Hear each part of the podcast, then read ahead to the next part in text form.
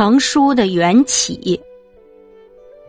明嘉靖三年，公元一五二四年十月，王阳明的门人南大吉命其弟冯吉教课《续刻传习录》于浙江绍兴，分上下两册，上册即初刻传习录，下册为王阳明论述学术的书信九篇。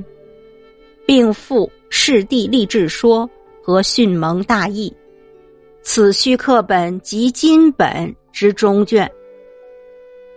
钱德洪序。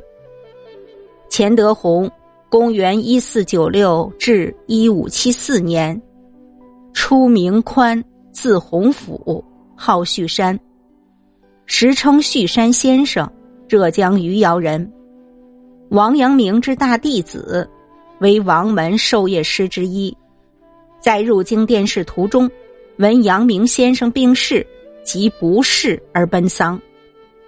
三年后中进士，官至刑部郎中，后在野三十年中以教授为生。他待弟子言而有礼，教学上因师力道，不识警戒，有教授师之称。见明如学案卷十一。